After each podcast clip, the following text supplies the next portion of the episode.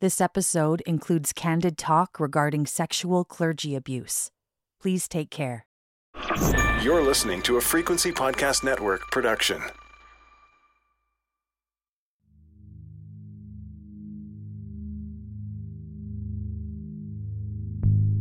There was this time that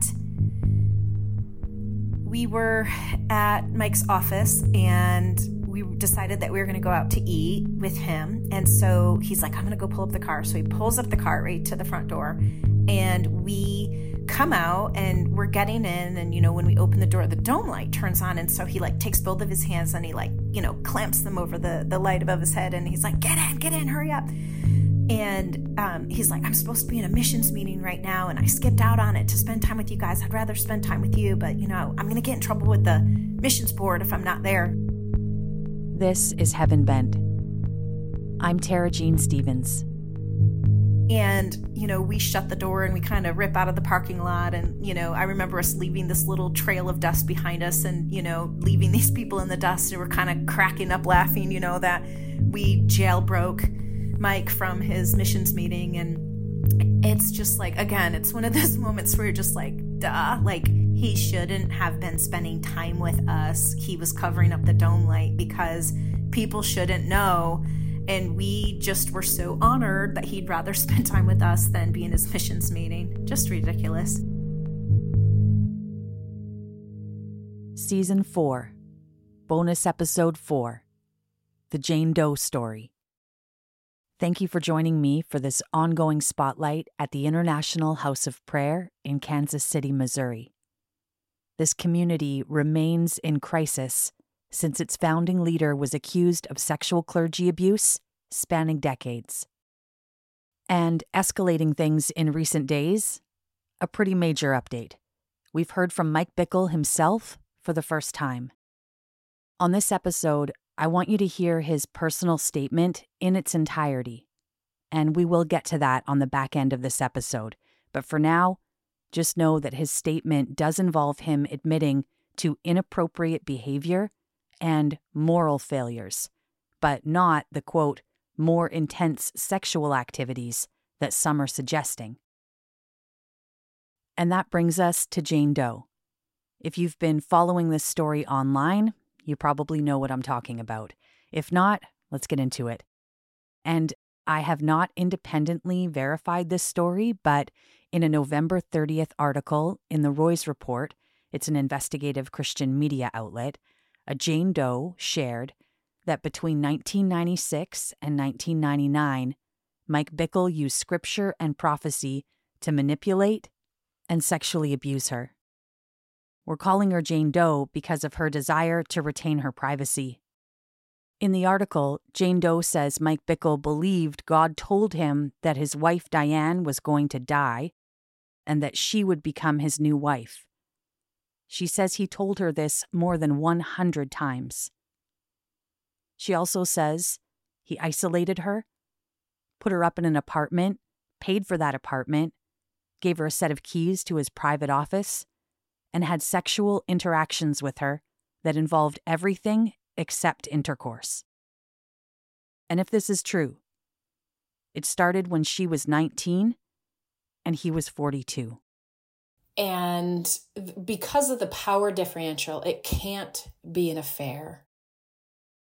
On this episode, with Jane Doe's blessing, one of her closest friends at the time is here to bolster her story by sharing her own, recalling her experience of that time and expressing her personal opinions on the matter.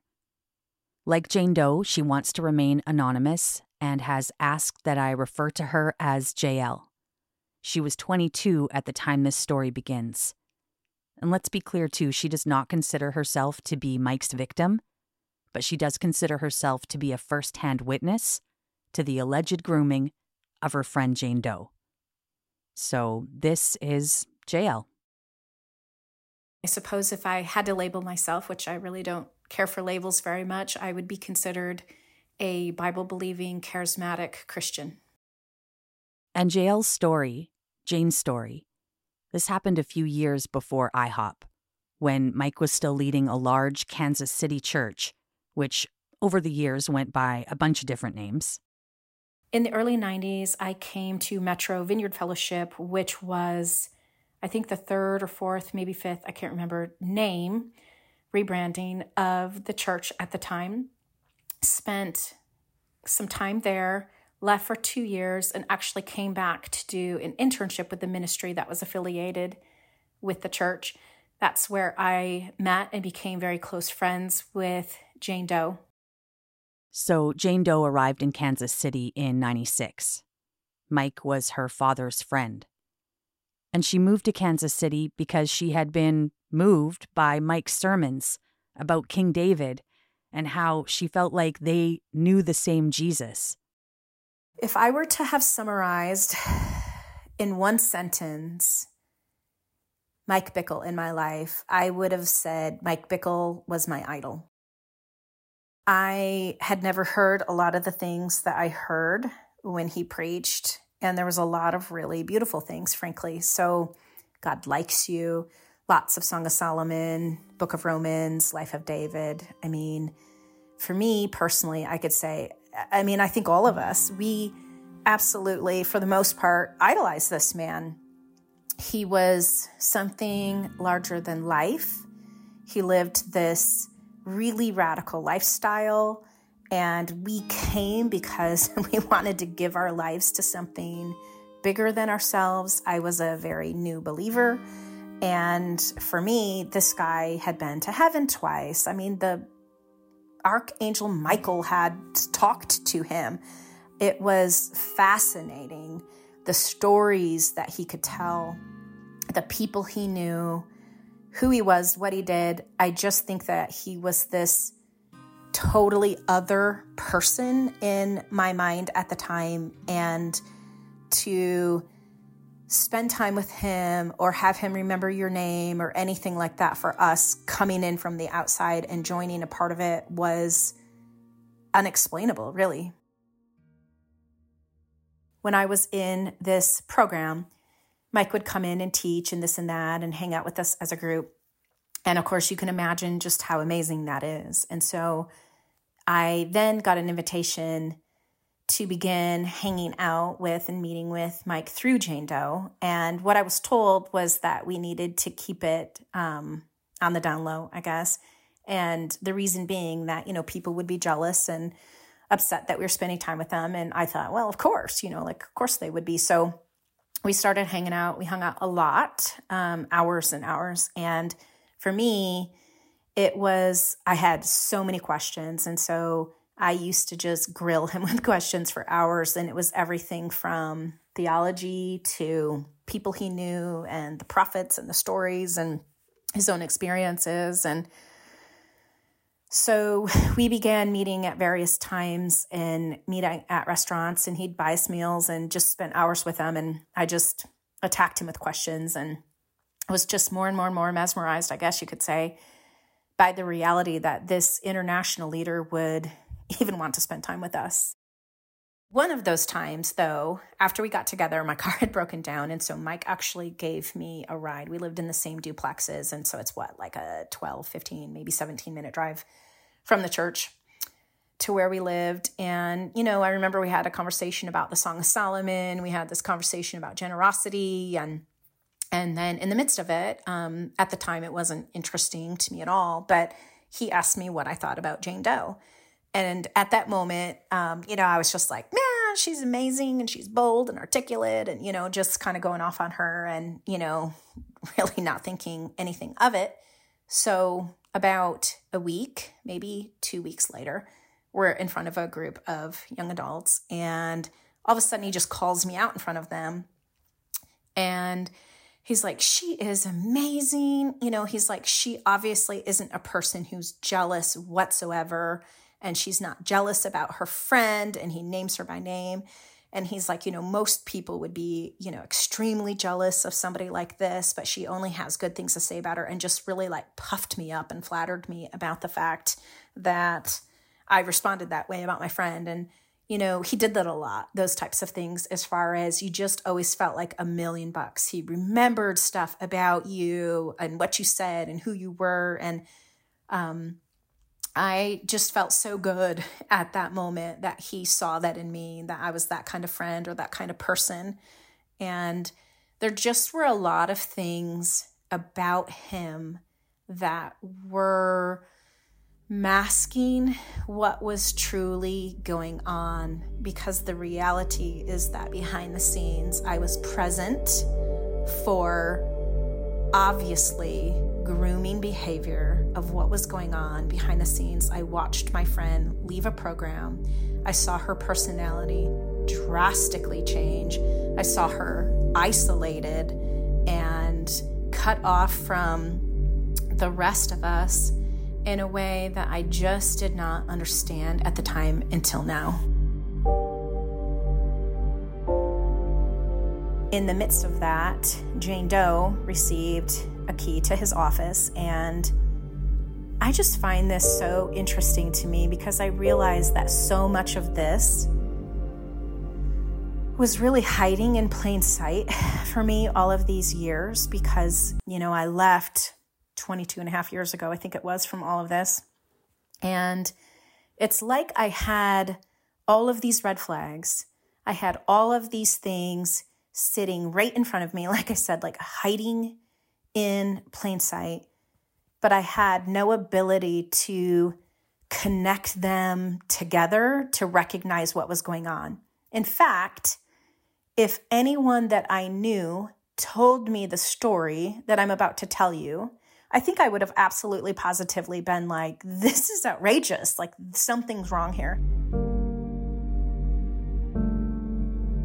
So, as we were spending a lot of time together, um, Mike helped me put together a sermon that I was actually preaching, and we'd sit in the booth and he just talk about the life of David and Psalm 18 and you know just all the different stories and for about an hour, he just told stories about David's sin, all the different things he had done wrong, and how David was a man after God's heart. And the first and the last thing ever said about David was that he was a man after God's heart. And I'm just like weeping at the Tippins on 71 Highway about a God like that, that I wanted to to be that and experience that. And and then Mike goes on in this conversation and he's talking about he's been so immersed in the presence of God and in how much God likes him. He said, I have not felt any guilt or shame about anything, any of my sins in years. And he even said that his wife asked him about it once.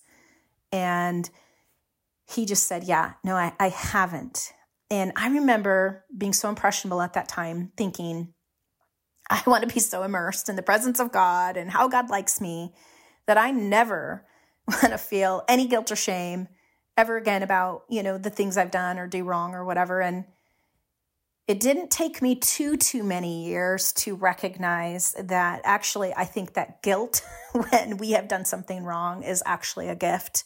And that to essentially say that one doesn't have a conscience, if you will, is um, a very frightening experience to have. So, what I watched happen is the following I remember Jane Doe being a person who really loved Jesus. She was not a person who had like compromise in her life. And if you had a sleepover, she wasn't talking about stuff she shouldn't and those types of things. I mean, we were serious about what we were doing. And, but she was funny and whimsical and the life of the party, and obviously a very beautiful woman, very bold, very articulate. And when she began spending time with Mike, changes began to happen. And then there was a day that she came in, and I don't know how to explain it any other way than this, but she was a different person in one day. I was watching my dear friend slip between my fingers like sand. And she got very serious and she was leaving the program.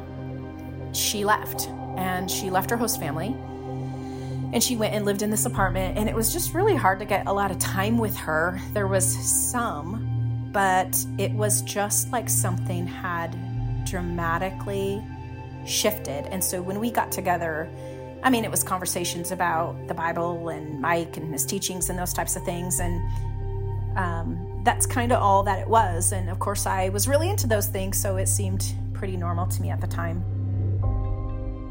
So, what was allegedly happening to Jane Doe behind the scenes during this time? I do remember asking Jane Doe questions about things. Um, I just didn't understand why she would live alone in an apartment. And I did know that she was doing a lot of research for Mike and that no one was supposed to know about it, that she was being paid. Jane Doe's story in the Roys Report also says she was actively receiving prophetic words on her life through this time, which is normal in these charismatic circles. That's worth saying. But Jane Doe says that Mike actually gave her one of the biggest words of her whole life. And it wasn't the one about becoming his wife. One day he told her in front of his wife that she was an Esther and that she would lead thousands of Esthers. In the Bible, Esther has her own book, after Nehemiah and before Job, and it tells her life story. She's a Jewish woman who, with divine providence, becomes the queen of Persia after the king falls in love with her remarkable beauty and grace. And then she becomes a heroine when she saves her people from destruction. So she's an Esther, and she takes that on about herself and her life. And another notable prophetic word on Jane Doe's life, I've heard this one referred to as the Lady Di word. And it had something to do with Mike maybe connecting the death of Princess Diana in the summer of 97 with this prophecy about his wife Diane dying and Jane Doe replacing her. In fact, shortly after Diana died, in Paris, Mike took Jane Doe to Europe as part of his research team, and Paris was their final stop. I have independently verified that this trip happened. It was made up of Jane Doe, four other young women, and one man. The trip was not a secret, but all these years later, even one of Mike's closest confidants at the time, a former KC pastor himself, a guy named Michael Sullivan, he told the Roys report that even though he knew that Mike was going on a trip back then, he didn't know that he was taking mostly young women with him.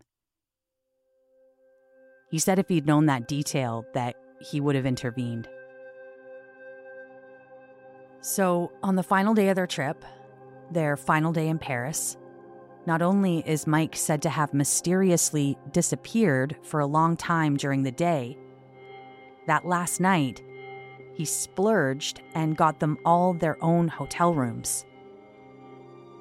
That night, Jane Doe says he snuck her out to dinner, ordered a couple rounds of cocktails, and later kissed her in an alley. After that, Jane Doe says she blacked out and the next thing she remembers is waking up in her hotel room, fully clothed and very disoriented.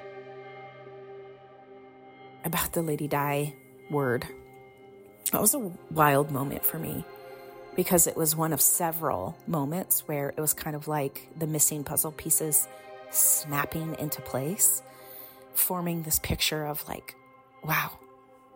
I remember back then Jane Doe trying to tell me what I now know as part of a Lady Di word. And I now know because of the secrecy that Mike required of her that she didn't share the whole thing. I remember her showing up with the Lady Di book. And now that I have heard the whole story, because she has finally felt free to share it, I recognize very much that moment and what was going on and what was happening. But at the time, JL says she wasn't thinking much of it in the sense of anything being wrong or off. Because, like Jane Doe, she also valued these intimate moments with Mike. And in this world of charismatic Christian leaders, 1997, JL, like her peers, they were also interested in getting the attention of Paul Cain. He's one of the so called Kansas City prophets and was very much in the picture during Mike's early days of ministry. By most accounts, Paul Cain was an extraordinarily gifted prophet, so gifted, I guess, that for a time, he was a consultant to the CIA's paranormal division. And before his death, his life was marred with serious scandals surrounding his self admitted issues with homosexuality and drinking. And I imagine we're going to get well into Paul Cain's influence on IHOP and Mike in a future episode. But for now, it was just important for JL to share this story with you about the time that she did indeed get a prophetic word from the one and only Paul Cain. Some context he was coming to preach and do a prophetic session in Kansas City, and JL was bummed to be missing it because she'd been called to preach in Texas. At the time, she was known to travel and preach and teach as part of a group.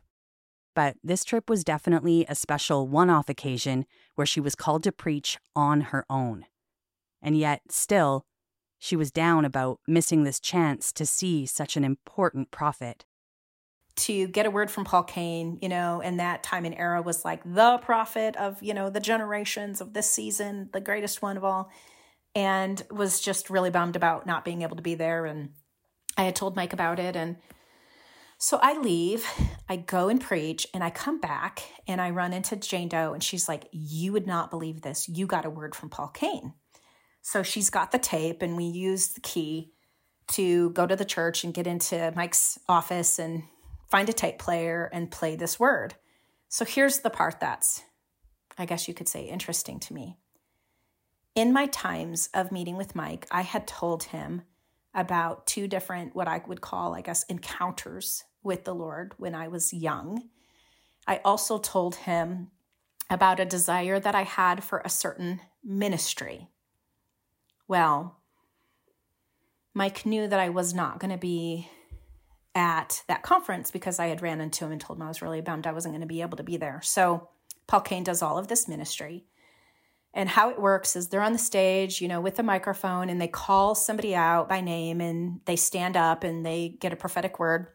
Well, in this instance, Paul Cain says, There's a blank, you know, my name here, and I won't embarrass you by having you stand. But, and then he goes into, basically telling me through this word, you had these things happen in your early childhood, like these this intimacy with Jesus. He goes on to say, in my exact words, you want to have a ministry like this person. And then he says, Now I'm not trying to give you a controlling word. And he goes into describe a singleness and a single heart for the Lord and you know, if you do end up getting married, you need to be very careful because you need to make sure that this person has a heart for the destitute and has a heart for this ministry. So, as we're listening to this word on the tape player in Mike's office, Jane Doe and I, Mike comes and it ensued in us having multiple different conversations about celibacy and what we kind of called it and what it's been called a lot in the IHOP world is like consecration, like extended seasons of consecration. And I leave later on, go off into my life, get married, have children, and later on in life, I become dear friends through my husband with Paul Cain's former assistant. And I begin sharing my experience and the confusion that has ensued over my life because of that word and certain things not happening and the weight of it that I have carried and how different parts of it have felt off and wrong and difficult. JL has no evidence that Mike passed personal information about her over to Paul Cain you know, in order to make her prophetic word more impactful. But before his death, Paul Cain's former assistant told her and others that that was, at times, how Paul Cain worked. And he says at that time, he has now passed, but he says, Well, you know that Paul Cain was fed words about people, oftentimes. And some of the words that were given are quote unquote true, and then some of them were information fed to them by people. And all of these years, I've been able to make peace with that time. At the time, I had thought that Paul knew the exact words I had shared with Mike because of the fact that God like was there and heard me talking. And I've come to firmly believe that that was actually information passed along. I find it really interesting that Paul, knowing I wouldn't be there, I was the only one who wasn't called to stand up. And I thought that all these years it was kind of about the razzle dazzle and the dinner on a show kind of situation of, you know, let's feed this guy some words and get some, you know, really accurate stuff happening and really woo and wow people. And since these allegations have come out, I just can't help but think about the fact that at the end of this prophetic word was dropped in this thought of consecration and discussions that have ensued about living this set aside lifestyle of singleness. JL mentioned there about Paul Cain prefacing her word with how he didn't want to give a controlling word. Those are the kinds of prophecies that many in this world actually look down on. They're the ones where someone might tell you who you're going to marry, who you shouldn't marry, or prophesying when someone will die. And kind of infamously in Mike Bickle's ministry, way back, he was confronted about prophetic activity just like that. May I take you for a moment all the way back to 1990, when a fellow Kansas City pastor named Ernie Gruen published an extremely critical report on Mike, who was at the time leading his church, Metro Christian Fellowship. And Ernie Gruen was one of the so called fathers of the charismatic movement in Kansas City. And what happened here shows me that Mike's style of ministry was rubbing some people the wrong way from the very beginning, and rubbed enough that they would make a very public stink about it. And you're about to hear a recording of the sermon Ernie Gruen gave to his congregation about this. You'll also hear him talk about Matthew 18 which is a series of biblical steps found in Matthew chapter 18, a series of steps to follow when you want to confront your Christian brother or sister about sinning against you or someone else. So we went to the Matthew 18 stage where I went to lunch with him, confronted him, and it, accomplished nothing. Basically, there's no problem all smiles. So I jumped at a step, get two or three brothers, and uh, it was a terrible meeting. And uh, he said to my face, You touched me illegally. And people that touch me illegally, bad things happen to them, things like death. Other people who touch me illegally have died.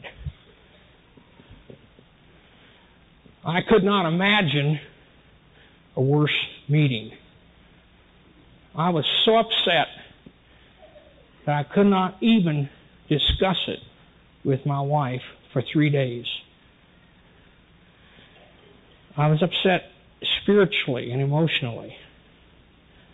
When I told my wife what he had said and how I felt like I'd been threatened with death, she said, You're kidding. He walked out of that room, walked down the hall, was all smiles, and said, Your husband's one of the neatest men of God I've ever met. She said, That's why I didn't ask you any questions. I assumed you were best friends. So we had a third meeting with all the elders. This meeting, it was just basically all flowers. I'm sorry I said that. Uh, anything we brought up, it was just, you're right, and smiles, and it was just total surface. Then we went to the aggressive prophetic expansion stage. And uh, this is where they began to prophesy that churches should close and be part of their ministry.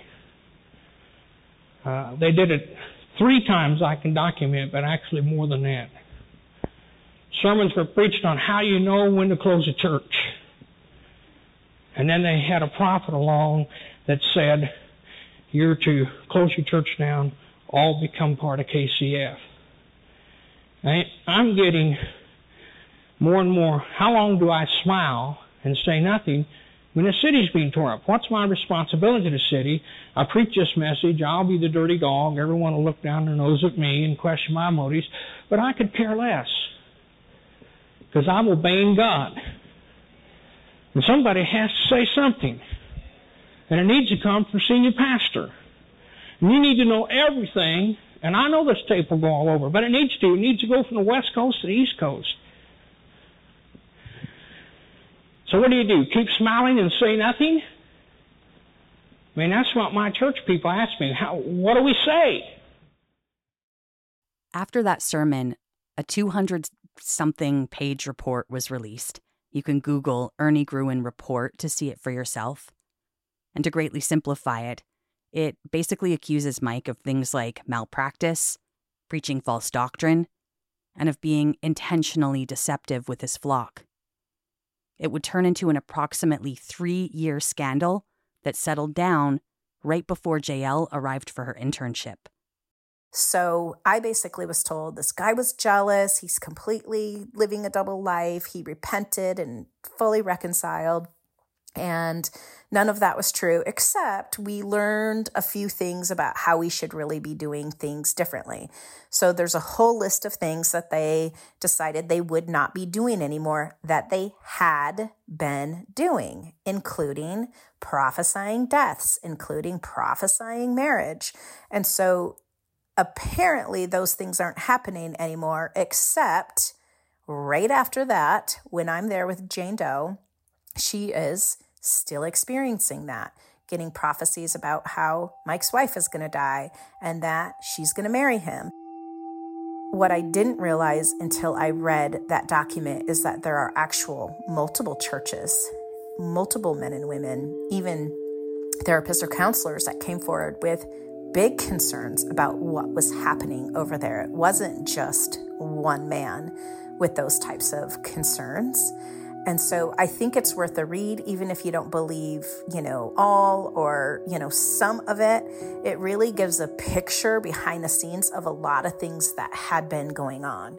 Now, of note, when I was spending um, time with Mike and we were in the car, I mean, he's pointing out like the church right next door to where Forerunner is right now, like the whole story about like that guy doesn't like us and this is why, and you know, over at Evangel and they don't like us. And so of note to me is that the stories that I was hearing from Mike about why they didn't like us, and I got an attitude against these guys, the stories that he was sharing as to why they didn't like him or like the church were extremely different than the literal letters that I read in the Ernie Gruen report. So there just was a lot of inside scoop that we were getting from Mike. Like, no one's supposed to know these things, but I'm going to trust them to you and I'm going to share them with you.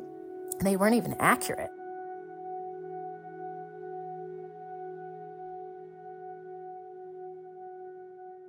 So, back to this period where JL was hanging out with Mike and Jane Doe. She says it felt like discipleship to her, and that she was highly favored and important. And in all this time with them as a trio, that was seven or eight months total. But somewhere along the line, there did come a point where she says Mike told them they had to start being more discreet. So, goodness, um, a group of young adults walked into the restaurant there. And in fact, Jane Doe's brother was one of them.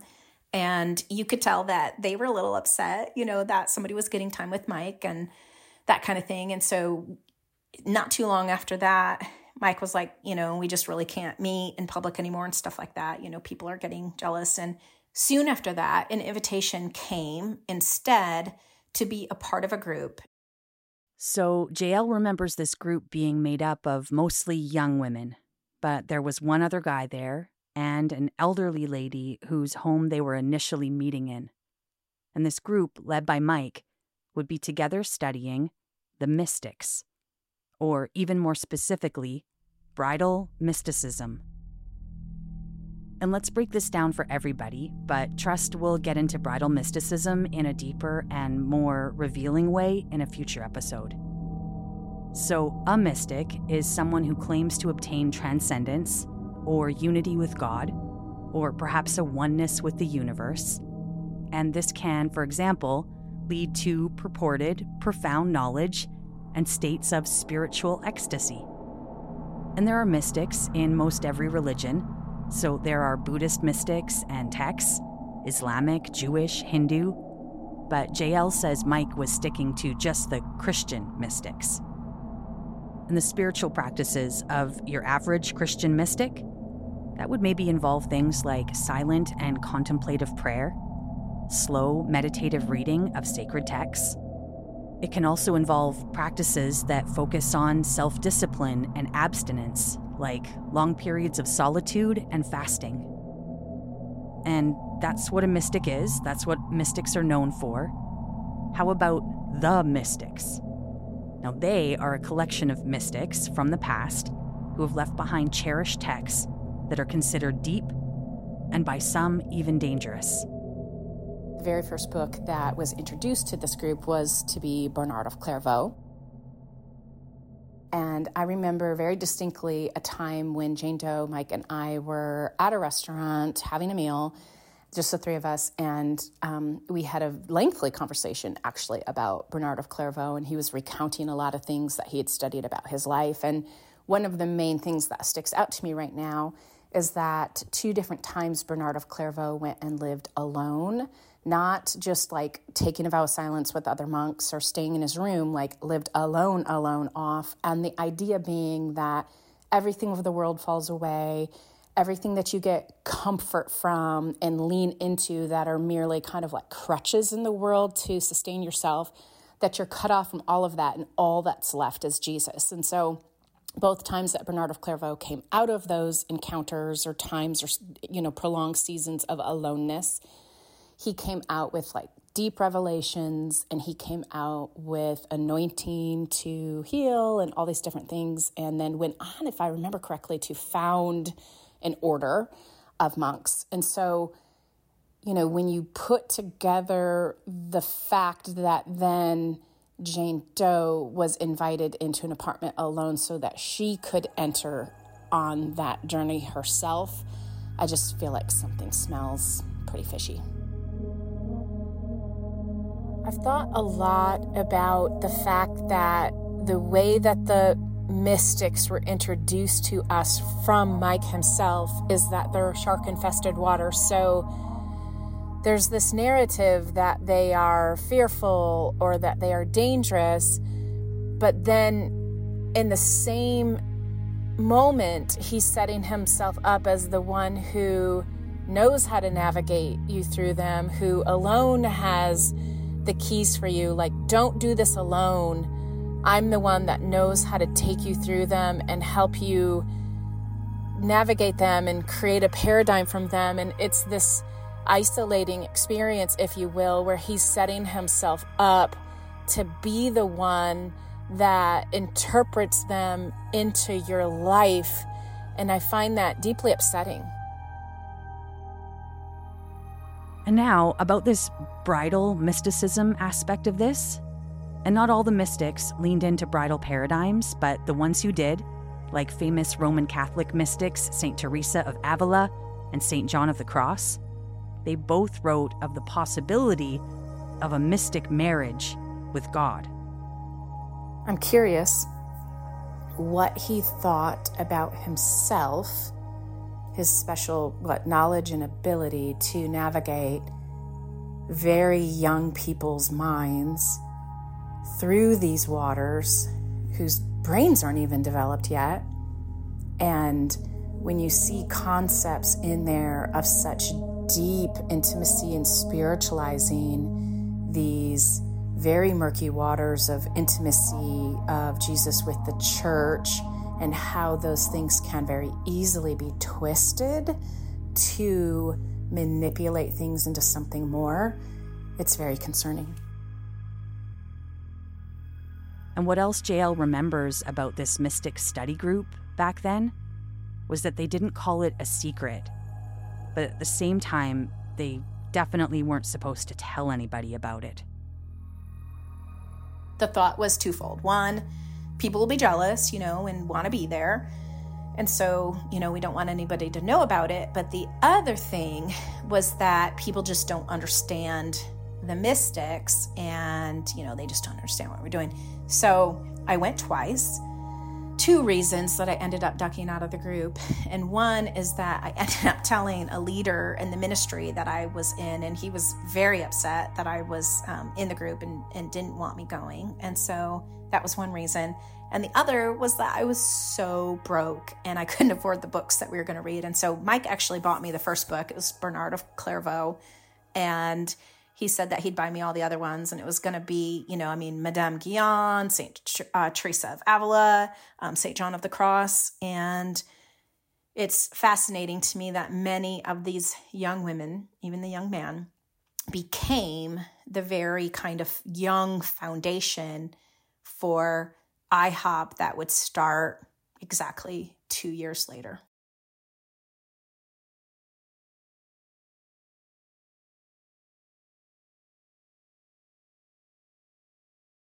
So JL first found out that Mike Bickle was being accused of sexual clergy abuse about six months before the allegations surfaced publicly. This would have been shortly after Jane Doe started sharing her story privately with people close to her.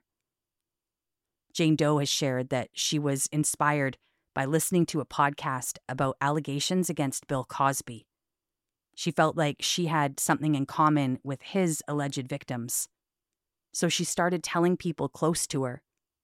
And when JL first heard, even knowing what she knew about what happened back then, she still says it was very shocking.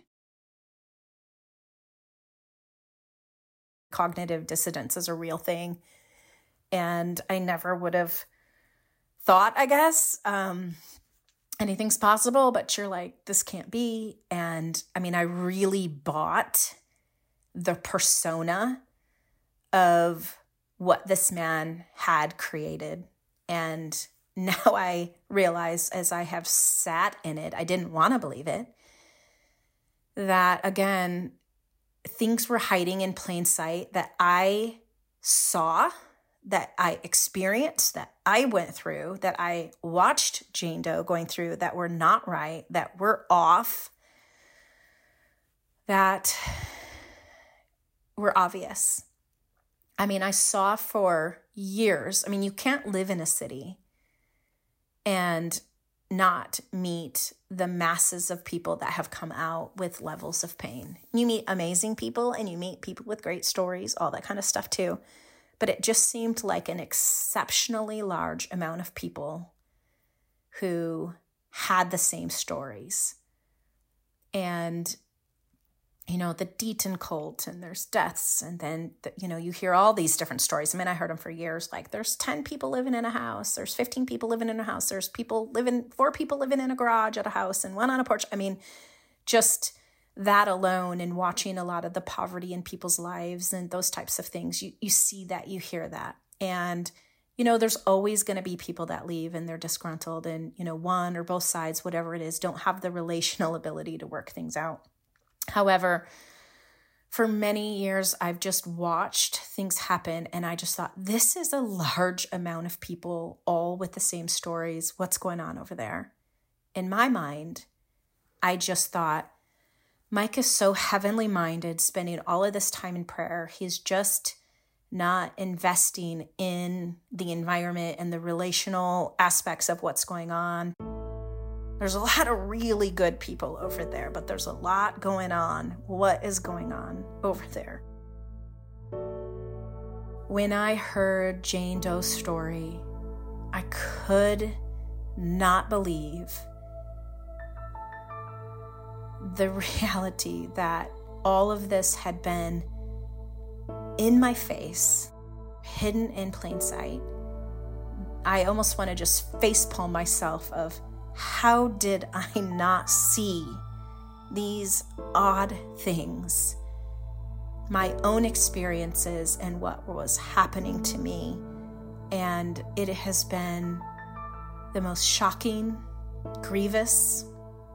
I hope it leads to quite a bit of freedom and healing actually now that I can name things and I can understand things and I can put words to the reality of what I saw happen to me, what was happening to me, and certainly what happened to Jane Doe. So, back on November 30th, this article on Jane Doe comes out in the Roys Report. It does not give Mike Bickle's side of the story because, again, up until recently, Mike had remained completely silent.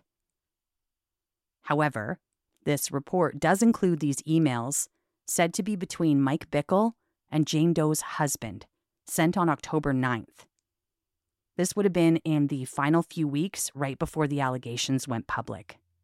Um, it's an interesting walk through Mike's mind, I'll say that. And in these emails that really do appear to be from Mike, he tells Jane Doe's husband that to him, her going public with this story would be the greatest betrayal of his life, and one that he believed to be energized by demonic forces. He also suggests that Jane Doe must have misunderstood his prophetic words. I'll just say this.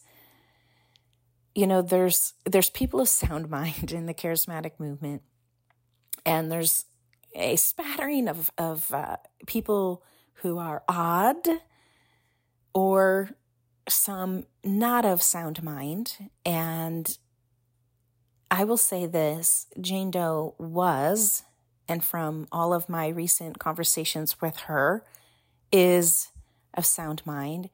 And these are very clear deceptions used against her, not a young mind that didn't understand what was going on.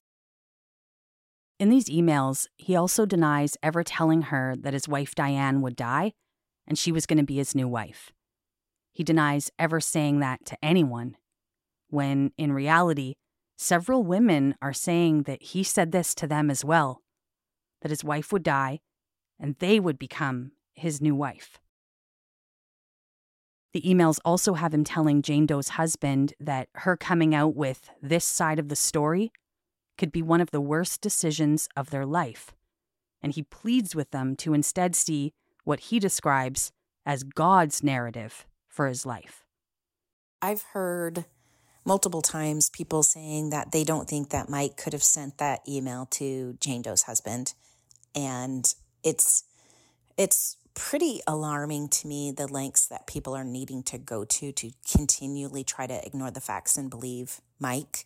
While I understand people don't want to believe that something could be possible of this man, it's worth pointing out that in that email that he talks about things that obviously he only would have known if he would have met alone, as we all know, with Jane Doe's husband. And, you know, I've heard people say, you know, that was unhinged. That doesn't even sound like Mike. Listen to the Black Horse message. JL's, of course, referring back to Mike's final message to IHOP home base. We got into it a little bit last episode or a couple episodes ago, where back in October, he suddenly stepped away from his planned messaging and instead warned of this black horse that was about to attack, a demonic force that was about to come for him. He preaches an extremely long amount of time and he there's periods of rambling. He looks very distressed and that man who preached that message tracks very closely to the man who wrote that email. And JL and others are, you know, ongoingly baffled with how he was even allowed to suddenly preach this unhinged message on betrayal and maybe the executive leadership didn't know the full scope of the allegations, but there's evidence that some of them at least knew a little something of it. So, knowing that, how did this happen? They allowed Mike to preach more than one time and go up and defend himself by calling on a prophecy to say that allegations are coming. Don't look, don't look, it's Satan. It's because we're praying for Israel. And I find it the most wicked situation whatsoever when people are supposed to be shepherding people and caring for them. that they are allowing mass deceptions, mass confusion, mass pain to happen. And so let's just say that they're like, well, maybe he's innocent, maybe he's not. We'll just let him preach. I can't even wrap my head around that, but let's just say. But I'm sitting there, pastor of a church, and a man takes a microphone and he begins deceiving people and preparing them to kind of buckle up and treat a brave woman coming forward to share her story with suspicion. And instead of being a human being that was hurt and destroyed and threatened and manipulated, she's now, you know, this accuser or this Jezebel or this attack from Satan. This woman should have been embraced, loved, believed, kept safe.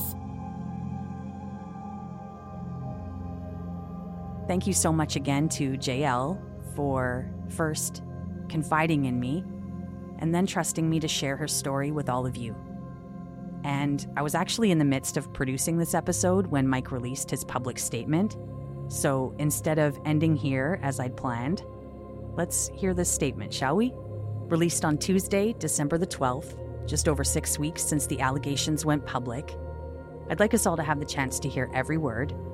And for that, I've asked Kirk Bryson to come back and read the statement for us in full. And you might remember Kirk from season four, bonus episode two, when he shared his reaction to the allegations alongside his wife, Deborah. He spent a total of about five and a half years at IHOP between 2003 and 2009. And buckle in, here he is with Mike's statement. To my family and friends, with a very heavy heart, I want to express how deeply grieved I am that my past sins have led to so much pain, confusion, and division in the body of Christ in this hour. I sadly admit that 20 plus years ago, I sinned by engaging in inappropriate behavior. My moral failures were real. I am not admitting to the more intense sexual activities that some are suggesting. I hate my sin, and I see it as serious and grievous before a holy God. I take all sin seriously, so on those occasions I quickly and sincerely repented in a way that resulted in receiving assurance from God, followed by a daily resolve to live holy in all of my ways. God graciously helped me to respond in those times with a broken and contrite heart that was filled with godly sorrow. To this day, I remain sorrowful about those past failures. I am anguished that my past sins have caused great pain for my wife and family, along with the IHOP KC family and others. I am deeply sorry that my sin put the IHOP KC leadership and community in a very painful and difficult position. I asked my family for forgiveness. I now ask for forgiveness from the IHOP KC family and many in the body of Christ. Some may wonder why I am just now making a public statement 20 plus years later. It is because I was recently confronted about things that I said or did 20 plus years ago, things I believed were dealt with and under the blood of Jesus. Since this has now become public, I want to repent publicly. On October 28, 2023, I wrote the first draft of this statement, but at that very same time, false allegations of sexual abuse were being circulated against me. I was given legal advice to wait to make my statement public for several important reasons including creating the misunderstanding that I was confessing to the false allegations that were circulating. I am very sorry that it took so long for this personal statement to come out. This delay created additional pain, anguish, division, and more for so many people that I love. I am deeply sorry for this. Since late October, terrible things have been written against me in various communications, blogs, articles, posts, etc., that describe me and various sinful things that I allegedly did. There are many misrepresentations of my words and actions in these communications, including statements that are out of context, greatly exaggerated, or blatantly false. I ask that my family and friends do not defend me. I have confidence that the Lord will speak concerning what he sees and says about me in his timing. Please do not engage in debates on social media to defend me, and please do not criticize those who are voicing their disdain for me. Please only speak blessing to them and about them. Matthew 5:44. In this way, we can minimize some of the divisiveness that the enemy has planned, and we can continue to stay focused on loving Jesus and one another. I am deeply committed to respond to those with complaints against me in the spirit of Psalm 1835, both now and in the years to come. Some who are, have spoken against me are friends. I will continue to view them as friends. For an extended season, I will not engage in my public preaching ministry, conferences, social media, Zooms, etc. I see this as God's delayed, loving discipline on my life. Hebrews 12, 6, and 11. I will look to other leaders to determine how long this season will last. It may be long and it may even be permanent. I will only re engage in my public preaching ministry if God confirms it through others. I am at peace with whatever he wants. 2 Samuel 15 25 26. Jesus, I love you and trust you. I honor and love the IHOP KC community and will forever be grateful for them. They are a most remarkable people. They are truly marvelous comrades. I know the Lord is with them and that his favor and grace will continue to rest on them. Pray for me, Diane, and my beloved family. They have expressed their love and support for me in extravagant ways. With much sorrow, yet with prayerful confidence in God's perfect leadership, Mike Bickle.